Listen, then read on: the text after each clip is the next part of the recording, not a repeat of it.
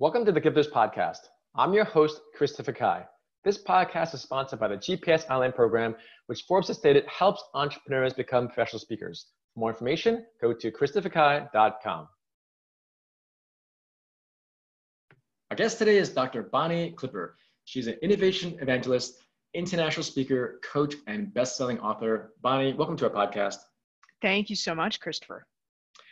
So I love the conversation we just had. I can already tell you're a very warm, compassionate person, a very learned person. So I'm curious, is that something that you feel was something that your mom and dad helped you with, or you just had this innate ability to just be super cool and compassionate?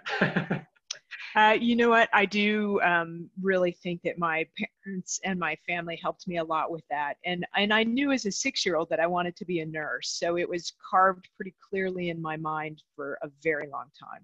Why?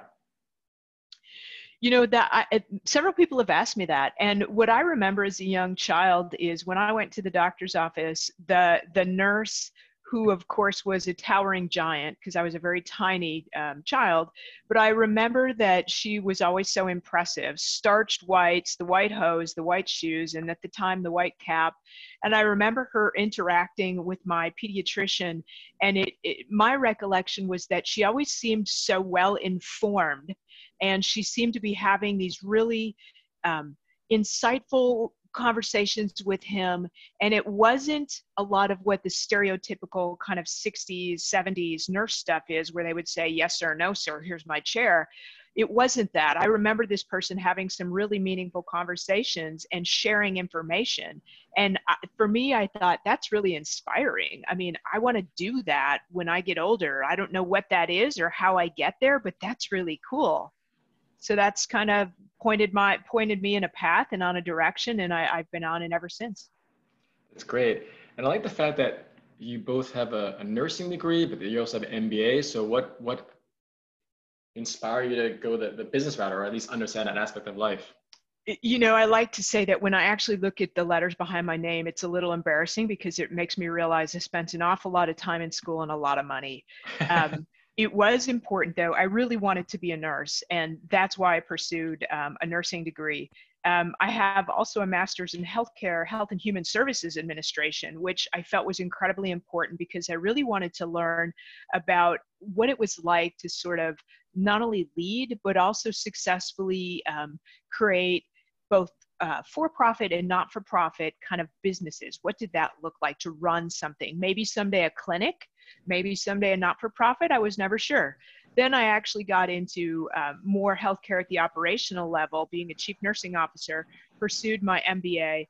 That was incredibly helpful for me because that allowed me to be at the table having really deep conversations around operations and finance with people that were usually um, pretty heavy into making those decisions. And I felt as though I needed to be an equal to lean in deeper to those conversations. then I went back and got a doctorate um, in executive leadership. And again, that for me felt incredibly important so that it allowed me um, kind of to ratchet up my credibility, but it also provided me with a lot um, deeper content and allowed me to drill into who I am and what I wanted to do um, on my career path. That's great. And let's talk about this innovation because in healthcare, people don't often think of innovation in healthcare. They think of the opposite. So I'm curious, what do you see innovation as in the healthcare field? Yeah, super, super question. So in healthcare, um, you know, I would tell you there's a pre COVID and a post COVID. So you know, we typically think that in healthcare we're very innovative, although we have not been very innovative because there are so many barriers, and some of them are, are rightly justified. You know, we have to protect patients. We need to make sure that we're just not very haphazard at things that we're trialing. However, what we've seen since COVID is that literally the technology advances and the rate of change has been exponential. We've seen a higher rate of tech adoption in the last four months than we've seen in the previous two years. And in the nursing world, particularly, you know, we have, there are over 4 million nurses, which means there's four times as many nurses as physicians, eight times as many nurses as pharmacists. And nurses are natural innovators. We're used to, to not calling ourselves an innovator, but rather we're very comfortable with what we call workarounds or we know how to MacGyver a situation. So we're very, very good at that. And nurses right now are really deep in the weeds in terms of, of innovating, especially during this COVID situation. So there are amazing innovations coming out of that. What are some specific innovations that you see? And I always say that nurses don't really get the credit they, they deserve because they're literally front lines. And I have, I have a lot of uh, friends and colleagues, parents that are nurses, and it's just like it's like social workers and nurses. I mean, of course, the doctors are important too, but nurses are like front lines. So, what do you see? Are you still in the clinical setting or in hospitals? Do you see that, or are you more on the, the administrative side now?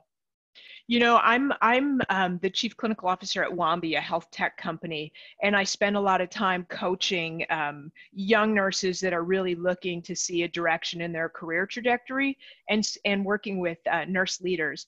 So um, I'm pretty plugged into that since I have multiple conversations um, each week.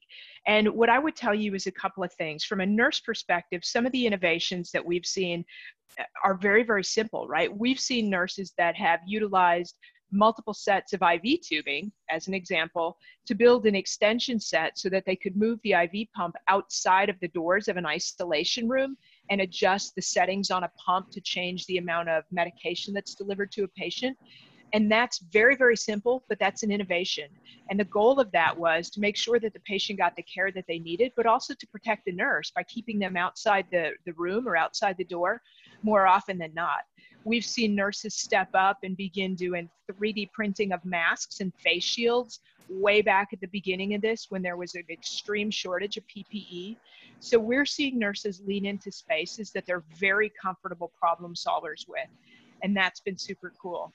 You did touch on something that is a very, very sore point for all of us um, nurses. So, me and my 400 or 4 million peeps, nurses are not tapped into in the media. And in, in fact, physicians are typically who the media likes to go to. The issue with that is that's only half the story because the nurses are the ones on the front lines. Yeah. They're with the families, they're at the bedside, they're with the patient, they're out there 24 hours a day doing it. So to truly have a full representation of what's going on, nurses have to be included in the stories, in the media, in the interviews, everything that happens. Otherwise, you're only getting half the story. So, that is really something that we in the nursing world work very hard on, yet we're still not there. We are the most trusted profession and have been for 18 years, yet we rank towards the bottom as the most influential professions. So we're really trying to do an awful lot of work and outreach to try to solve that and rectify that issue just to make sure that we get heard. Yeah, no, well, that's why you're here, Bonnie. so talk to us about your book. Yeah, I'd be happy to. The Nurse's Guide to Innovation was really something that I kind of started as I was uh, the Vice President Innovation at the American Nurses Association. So, uh, probably had a hundred conversations with nurses that said, I have an idea. How do I do this? I, I just made something. How do I distribute it? I'm not sure how to set up, you know, an online company. How do I protect my IP? Where do I get funding?